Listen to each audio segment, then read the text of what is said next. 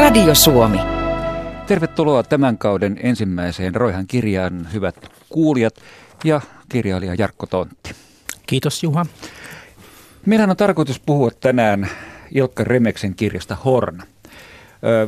TV1 puoli seitsemän ohjelmassa jo tämä kirja esiteltiin alustavasti, mutta sanotaan nyt muutama sana tästä kirjasta teille, jotka ette ole ehkä mahdollisesti sitä lukeneet. Teitä lukeneita on kyllä aika paljon. Ymmärtääkseni se oli viime vuoden myydyin kirja. Jouluna se meni taas niin kuin häkä kaupaksi. Itse asiassa Ilkka Remesen taitaa olla viimeisen 13 vuoden aikana joko ollut yksi, ensimmäisellä tai toisella sijalla näissä kirjatilastoissa suurin piirtein aina.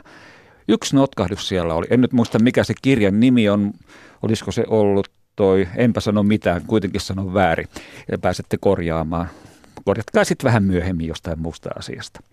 Mutta perushommahan siinä on, että Suomi joutuu pinteeseen kansainvälisessä tilanteessa. Ruotsi päättää liittyä NATOon kertomatta Suomelle ja sitten Suomi saattaa seurata perässä, kun Suomi ajattelee, että no ei ne, kun kerran Ruotsikin menee, niin kyllähän mekin nyt sitten mennään, vaikka sitä hommaa oltukaan suunniteltu. Ja sitten se Venäjä, tuo isoveli reagoi aika lailla ärhäkkäästi, aloittaa hybridisodan, lamauttaa sähköistä järjestelmää, junat pysähtyy, kodit kylmenee, tilanne kärjistyy, vähän niin kuin kirjan mainoslausessa todetaan, että ensi Ukraina ja sitten Suomi. Aika härskisti sanottu, eikö se Jarkko? No on, on. Ja, se on tietysti, kirjailijathan eivät takakansitekstejä kirjoita, vaan, vaan kustantajan ammattilaiset ja hyvä niin. Mutta tuosta, tuosta sun äskeisestä selostuksesta tuli, tuli hyvin esiin se, mikä on niin kuin Ilkka Remeksen se niin kuin omin taito kirjailijana. Mm-hmm. Ja, ja se on juuri se, että hän, hän osaa ikään kuin dramatisoida uutisvirran romaani, romaaniksi.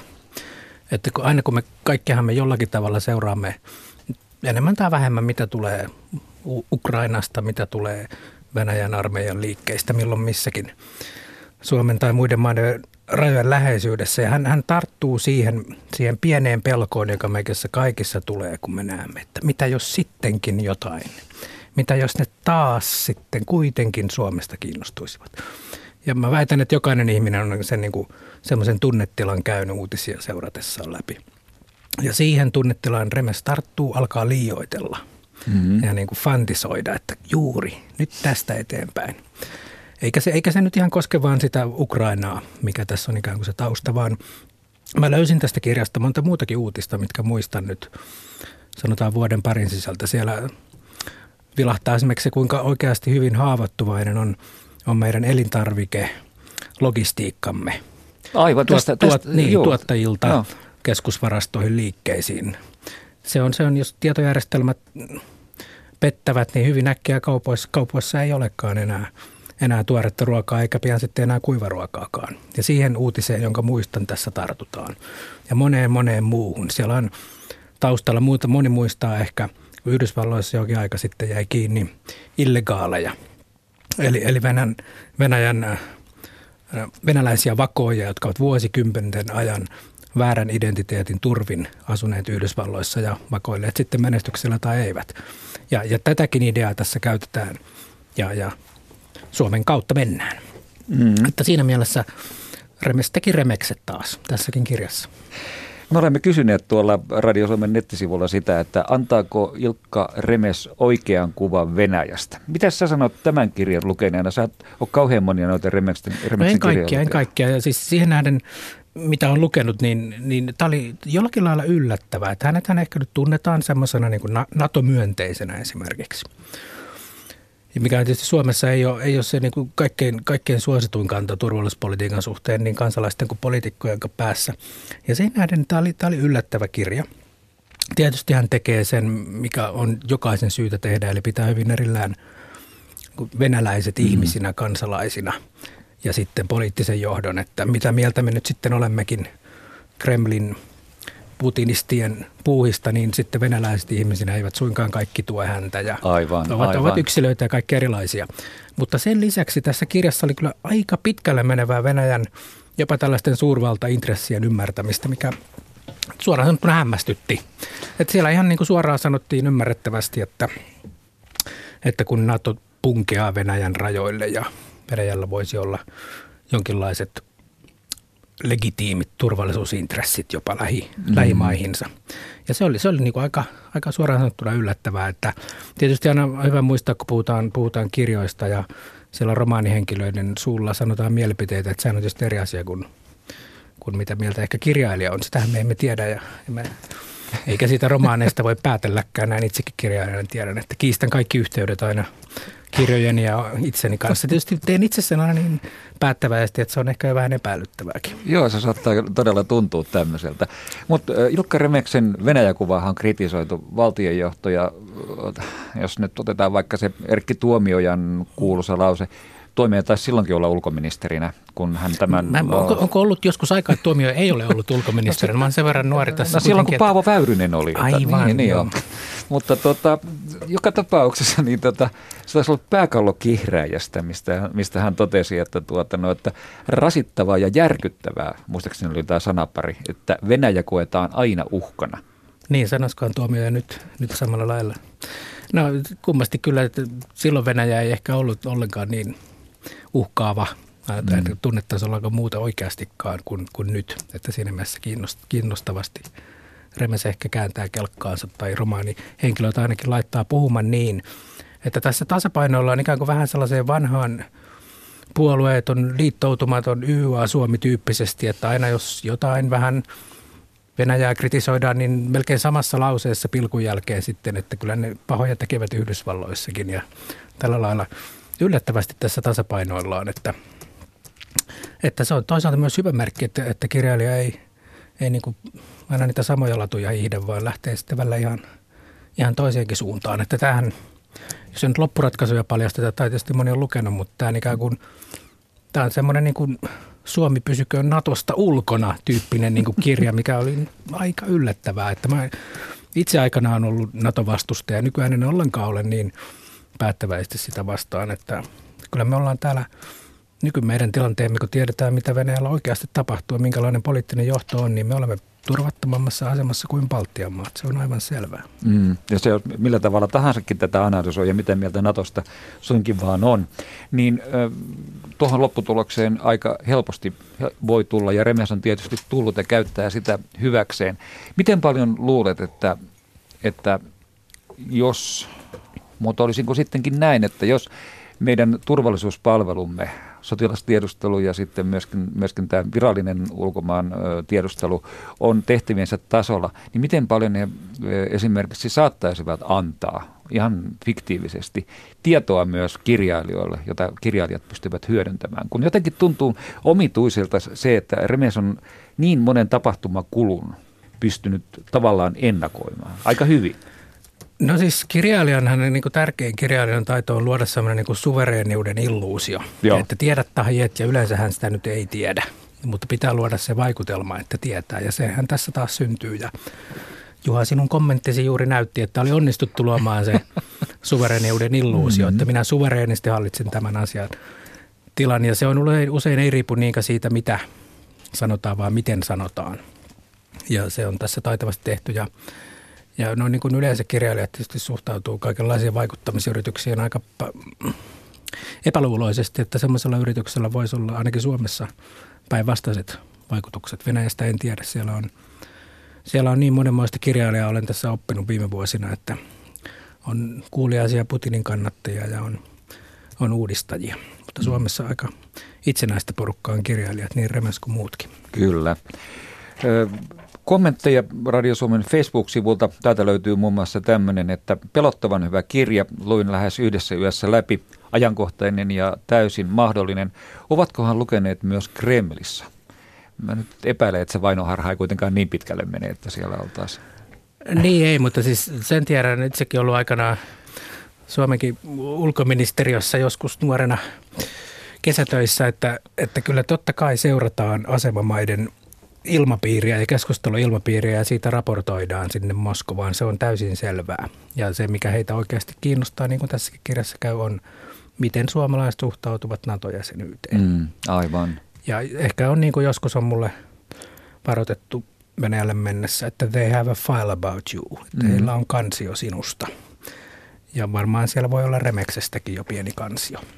Kyllä mä luulen, siis he eivät olisi tehtävissä tasalla, jos heidän olisi niin kuin sinusta kansia. Sitä ne suomalaisetkin diplomaatit tuolla maailmalla tekevät. Joo. Jarkko siis on ollut myös Penin, Penin puheenjohtajana ja istut Penin kansainvälisen osaston hallituksen johtoryhmän jäsenenä tällä hetkellä, eikö niin? Joo, se on, se on siis, PEN on siis ö, maailman, maailman vanhimpia ihmisoikeusjärjestöjä ja, ja globaali kirjailijajärjestö, joka puolustaa kirjoitustensa vuoksi vainottuja kirjailijoita ja toimittajia kaikkialla maailmassa. Ja sen myötä on nyt tullut viimeisen kymmenen vuoden ajan kyllä hyvin läheisesti Venäjänkin kehitystä seurattua ja siitähän ei ole paljon hyvää sanottavaa, että, että tilanne on kyllä melkein niin kuin vuosi vuodelta heikentynyt tähän juuri meinasin mennä, kun sä mainitsit, että Venäjällä on monenlaista kirjallisuutta ja monenlaisia kirjailijoita. Suomeksi käännetään aika huonosti venäläistä kirjallisuutta. Se tipahti siinä 90-luvun joo, joo. romahduksessa. Oli vuosi, jolloin ei varmaan tullut yhtään. Nyt, nythän se on vähän, vähän jo kääntymässä parempaa. Uusi sukupolvi kääntäjäkin ehkä tullut. Niin mä luulen, että jostain tämmöisestä. Mä olin erityisen katkera siitä, että, että nämä, nämä Akunovin dekkarit ei muun muassa lähtenyt viemään millään tavalla. Sylika taisi sitä kääntää neljä vai viisi, kun se käänsi niitä. Sen verran ne kokeili, että sitten jos se ei sillä lähde, niin ei ne, sitten, Joo. ei ne sitten enää taida, mutta sieltä tulee monenlaista. Kyllä, mutta verrattuna kuinka paljon siellä on tietysti tuhansia tuhansia kirjailijoita, niin eihän me tänne saada kuin pärskeitä, se on, se on selvää.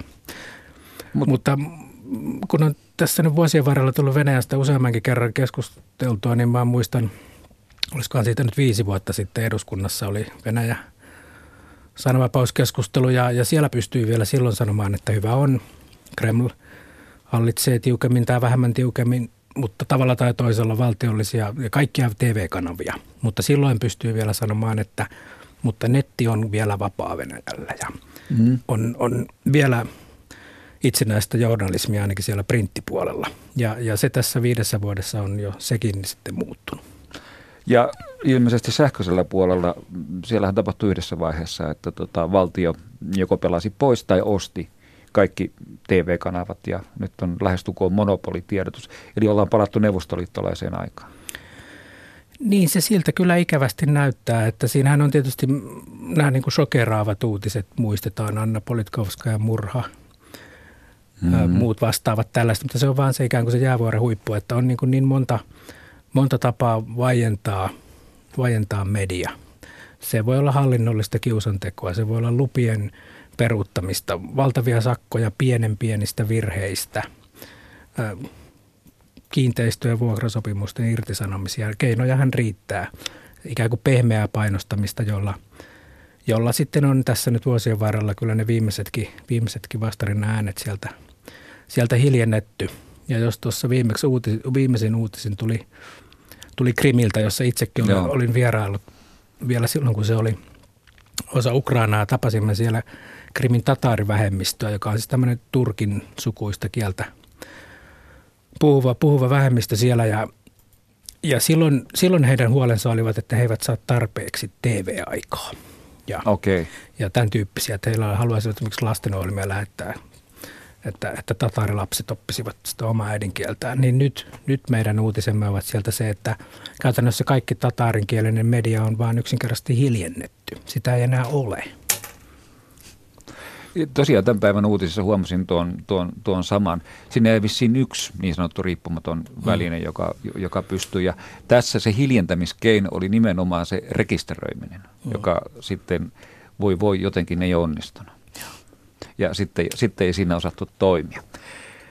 Meillä Suomessa, jos katsotaan taas asiaa meidän kannaltamme, niin meillähän on aika pitkä perinne tässä Venäjästä kertovassa kirjallisuudessa. Niin se on melkoinen teollisuuden haara Suomessa, ja. kyllä tämä Venäjä-puhe, Venäjä-kirjat, että mihin, mihin kymmenen tietoja kaunokirjailijat ja journalistit joutuisivatkaan, jos se meillä olisi Venäjä puheen teollisuuden alaa. Aivan. Ja tässä on pitkä historia tosiaan. Jos 30-luvulta lähdetään, niin siellähän Venäjä puhe oli sitten sanoisin kuin hieman radikaalimpaa, mitä, mitä tällä hetkellä olisi mitenkään suotavaa. Kyllä, kyllä. Si- siitä, siinä tuli sitten, siinä voi sanoa, että siinä saatiin sitten mitä tilattiin. Joo, kyllä. Et siellä, siellä välillä ryhmiä romppanen meni ja siellä tehtiin vähän kaiken näköistä. Sitten YEA-sopimuksen synnyttyjä ja muuta, niin sittenhän se kääntyi vähän niin kuin toiseen suuntaan, että silloin vilja kasvoi nopeammin Neuvostoliitossa. Niin, mä, mä liian nuori muistamaan niitä muuta kuin, muuta kuin, niin kuin pikkupoikana u- uutisissa oli ja jälkeenpäin, että ilmeisesti niin tarkat minuuttirajat, että sieltä pitää saada yhtä paljon uutiskuvaa kuin niin sanotusta lännestä, mitä mm. se nyt sitten tarkoittaakin. Ja siinähän sitä sitten silloin 70-luvulla tasapainoiltiin ja joten kuten selvittiin. Miten paljon sitten kirja tai tämmöinen sähköinen ö, media en puhu nyt poliitikoista, mutta puhun, puhun nimenomaan fiktiivisesta kirjallisuudesta, pystyy yleensä vaikuttamaan maailman tapahtumiin. Remestähän tosiaan tuomioista alkaen on syytetty NATO-asian ajamisesta, mutta eikö se nyt ole ihan sama, mitä ajas Remes vaikka meitä niin kuin Varsovan liitto, jota enää ole olemassa, niin, tota, no, niin ihan samahan se on. Se on vaan kirjailija. No en mä nyt tiedä, siis ei, ei se nyt ihan noin ole, kiistän. No miten se on? Se, varmaan se ei, se ei vaikuta asioihin sillä lailla, kun, kun pääministeri voi tehdä päätöksiä ja sitten se pannaan toimeen. Mutta jostakin ne ihmisten mielipiteet ja kannat eri asioihin tulevat. Ei ne niin kuin, kaikki me saadaan jatkuvasti erilaisia vaikutteita ja loppujen lopuksi ainakin niin kuin romaani on, niin kuin jokainen tämänkin lukenut tuossa juuri mm-hmm. kuulijapalautekin kertoi, se on, niin kuin, se on voimakas väline, joka vaikuttaa tunnetasolla ihmiseen hyvin paljon. Ja kyllä ne sitten pikkuhiljaa kanavoituu myös ainakin näissä maissa, joissa, joissa poliitikot vaaleilla valitaan, niin siihen mitä, mitä ihmiset sitten äänestävät ja mitä he vaikkapa kirjoittavat toisilleen Facebookissa ja mi, mistä he puhuvat mm-hmm. aamukahvipöydässä. Että kyllä, kyllä kirjallisuus on edelleen niin kuin se on semmoinen – mikään niin kuin muu taidemuoto tai viidemuoto ei kourase ikään kuin niin syvältä. Hyvä elokuvakin on vain kahden tunnin trippi, mutta kirja vaan niin kuin iskee syvemmälle. Ja kirjassa voi siihen maailmaan upota takaisin just silloin, kun haluaa. Ja tehdä just niitä asioita ja omia päätelmiä. Että silloin tavallaan koko mielikuvitus auki. Kyllä, ja e-kirjan myötä nyt pädiltä voi lukea jo vaikka salaa töissäkin, kun minä olen joskus kauan sitten. Joo, niin mä luulen kanssa, että tätä, tätä on, harrastetaan entistä, entistä enemmän. Pitäisikö tämä Radio Suomen numero muuten antaa, jos joku haluaa vielä osallistua tähän meidän keskustelumme, meillä tätä pikkusen olla aikaa. Jos mä muistan oikein, niin se on 0203 17600. 0203 17600 ja Päivi tuolla ottaa, ottaa vastaan, jos sinulla on kommentoitava Ilkka Remeksestä, Ilkka Remeksen Venäjäkuvasta, taikka siitä, että miten tämä sananvapauskysymys, romaanin vaikutus niin näkyy, niin soita nyt ihmeessä pikkusen aikaa vielä, voitaisiin voitais tota puheluita ottaa vastaan. Äh, Jarkko, kun Remeksen tätä kirjaa, jos palataan siihen nyt takaisin, kun tämä kuitenkin meidän lähtökohtamme oli, katsoo, niin me jo todettiin siitä, että se on yllättävän paljonkin tämmöinen Suomi pysyykö suomalaisena ja Suomi itsenäisenä ja poissa näistä maailmanpoliittisista kuvioista, niin, niin sehän tosiaan palauttaa tämän meidän itsenäisyyteemme liittyvän myytin. Että joka tapauksessa, mikä on tavallaan meidän traumakin, joka tapauksessa Suomi on aina yksi, viime kädessä yksi. Niin, se, se oli tästä niin kuin mun nähdäkseni niin kuin yllättävä, yllättävä lopputulos tästä. Ja mä oon itse ehkä tämän suhteen tosiaankin muuttanut vähän mieltäni, mm. että, että se niin kuin turvallisuuspoliittinen tosiasia tällä hetkellä on, että, että baltit ovat, meidän niin kuin asemansa on turvatumpi kuin meidän. Ja, Mutta joo, kyllä, tätä voidaan... Ja mä en, mä en, niin, mä en niin kuin, niihin NATO-pelottelijoiden pelotteluihin, että, että NATO-jäsenyys tarkoittaisi, että meidän pitää lähettää joukkoja ties mille mm-hmm. Irakiin epäluulo, epäilyttäviin Yhdysvaltojen sotaretkien tueksi. Ei, se ei vaan pidä paikkaansa. Että sinne ei lähtenyt Irakin kansainvälisen oikeuden vastaiseen hyökkäykseen yhtään ranskalaista tai saksalaista, koska he olivat sitä mieltä, että se on, se on väärin. Joo.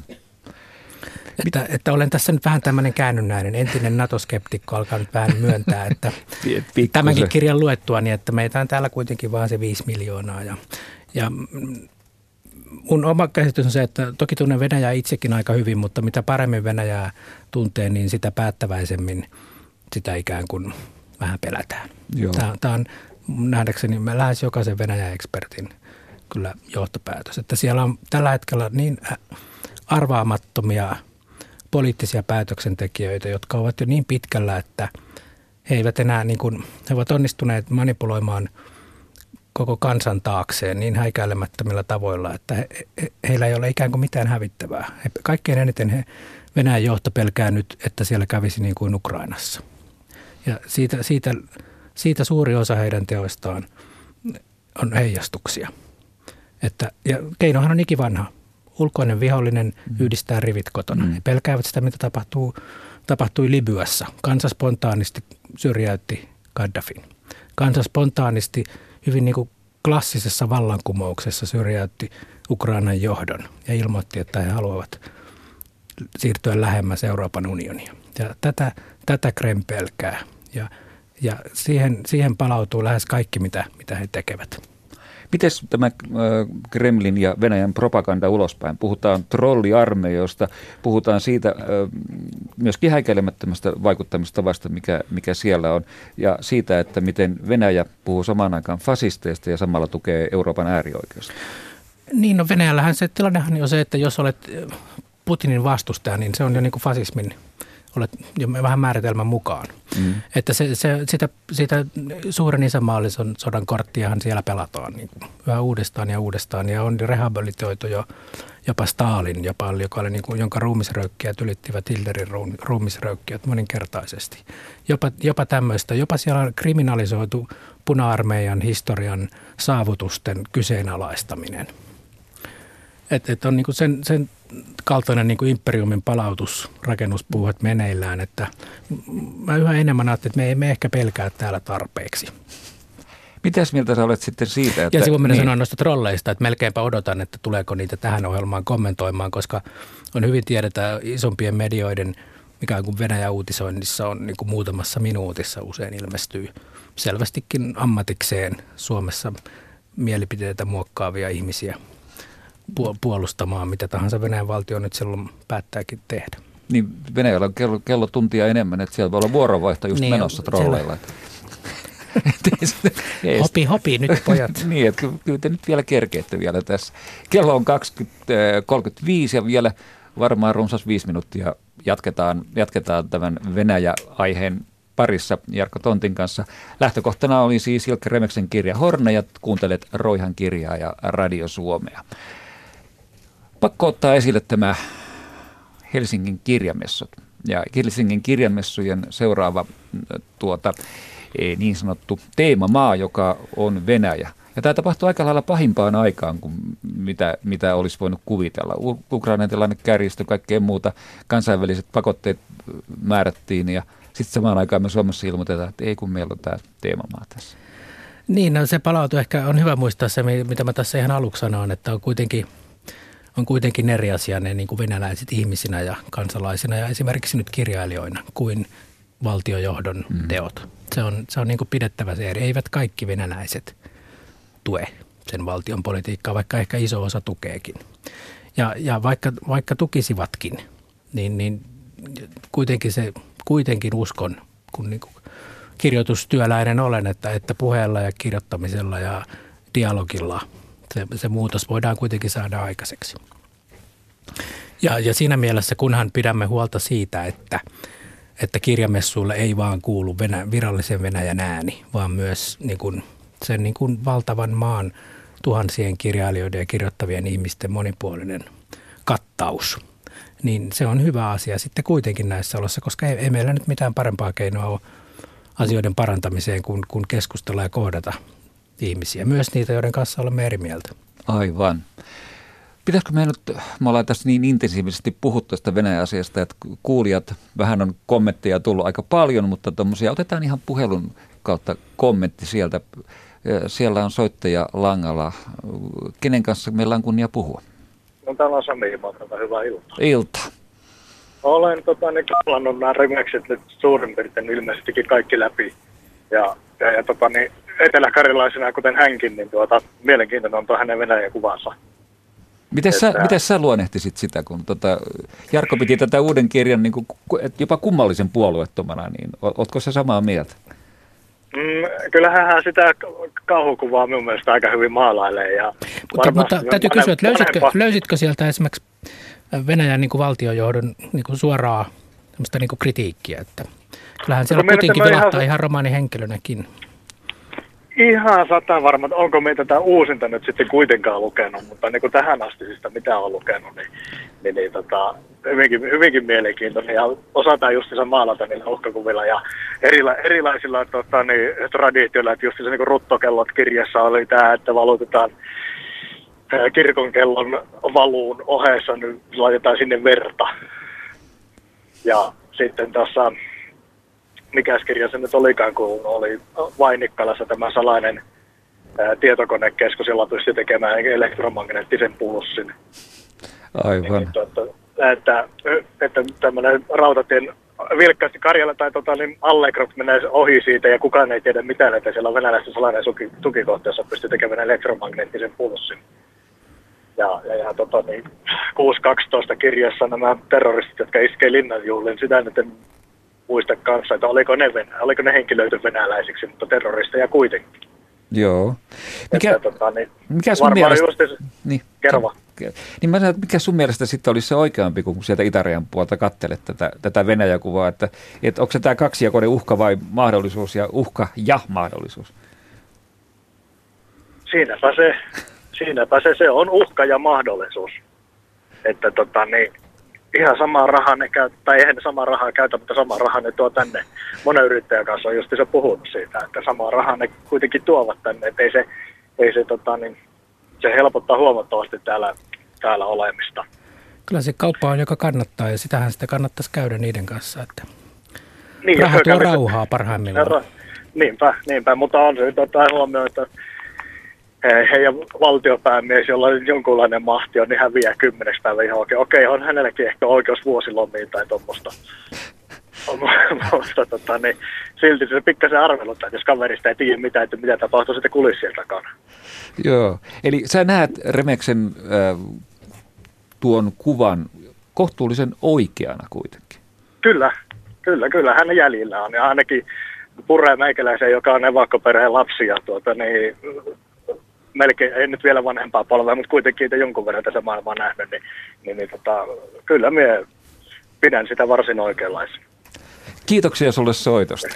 Nyt oli sitä, niin minäkin olen perheen lapsi siinä no, mielessä. Isä, isäni on syntynyt Käkisalmessa. Että vielä. No, no, mulla on Kurkijoelta ja tuota noin Hiitola. Kurkijoelta itse asiassa molemmat toinen Hiitolasta. Ilman, me ollaan niin samannäköisiä, kun kuulemma myös sinne Hiitolaan on mulla niitä sukulaisia. Joo, joo, no, tämä alkaa selittää jonkun verran.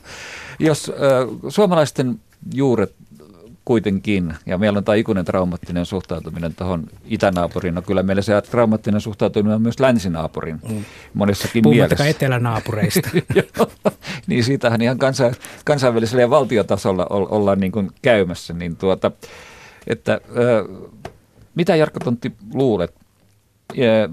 Kirjailijan mielenliikkeitä on tietysti hankala arvata, mutta millä todennäköisyydellä Ilkka Remes jatkaa samaa tai samantyyppistä Venäjä-teemaa seuraavaksi tai ennen seuraavaa isänpäivää sieltä tulee. Sitä ennen tulee se nuorten kirja, mikä aina tulee. Aivan, ja niin vähän lupaa tuossa mm. lopussa, että, että tekisi melkein mieli jatkaa tästä. Ja varmaan Venäjä ei tule poistumaan uutisotsikoista. Ja niin kuin alussa sanoin, niin Remeksen taito on dramatisoida uutisista niin kuin hyvää thrillerikirjallisuutta. Ja luulen, että niin kauan kuin Venäjä pysyy uutisissa, niin se pysyy kyllä myös tavalla tai toisella Remeksen kirjoissa. Miten tämä Remeksen arvostus tähän loppuun vielä? Jotkut on nostanut Remeksen sillä tavalla, että jotkut on aliarvioinut Remestä sillä, että eihän tuommoinen, että juonen kuljetukselta ja tämmöiseltä ja henkilökuvilta ja näin. Toiset nostaa sen kansainvälisten mestarien Kenneth Follettin vastaavien niin kuin tasolle. Dan Brownia on kuullut verrattava, noin se salaliitossa pärjää kyllä, mutta tuota, miten sä kirjailijana no, itse arvioit? Nämä niin kirjalliset tykkäämiset on sitten ihan oma keskustelunsa. Että loppujen lopuksi siinä on kyse siitä, että joku nyt tykkää ruisleivästä ja joku vehnäleivästä. Että, ja se on ihan hyvä, mitä erilaisempia kirjoja maailmassa on, niin sitä parempi maailma on, enkä lähde nyt ketään soimaamaan, jos hän tykkää tai ei tykkää remeksestä. Että ehkä niin parempi on vaan lukea mahdollisimman monenlaisia – kirjoja ja sitten vertailla niiden vahvuuksia siinä omassa lajityypissään, että trillereitä nyt riittää hyvin moneen lähtöön, eiköhän nyt ainakaan mun arvoasteikossa, niin siellä niin kuin viho viimeisenä ole kyllä. Jarkko Tontti, kiitoksia. Tämänkertainen Roihan kirja päättyy siihen, että pannaan, otas nyt, kirjan kannet kiinni noin. Kops. Kops. Ilkka Remeksen Hornasta ja Venäjästä siis on puhetta ja viikon päästä tällä samalla kanavalla, tällä samalla paikalla vieraana on kirjailija Tiina Raivaara ja puhumme hänen tuoreimmasta kirjastaan ja siitä teemasta, luultavasti unesta ja lääkkeistä liittyen kirjaansa Yö ei saa tulla, mutta tämä on vasta ensi viikolla. Nyt jatkuu Radio Suomen normaali lähetys. Yle, Radio Suomi.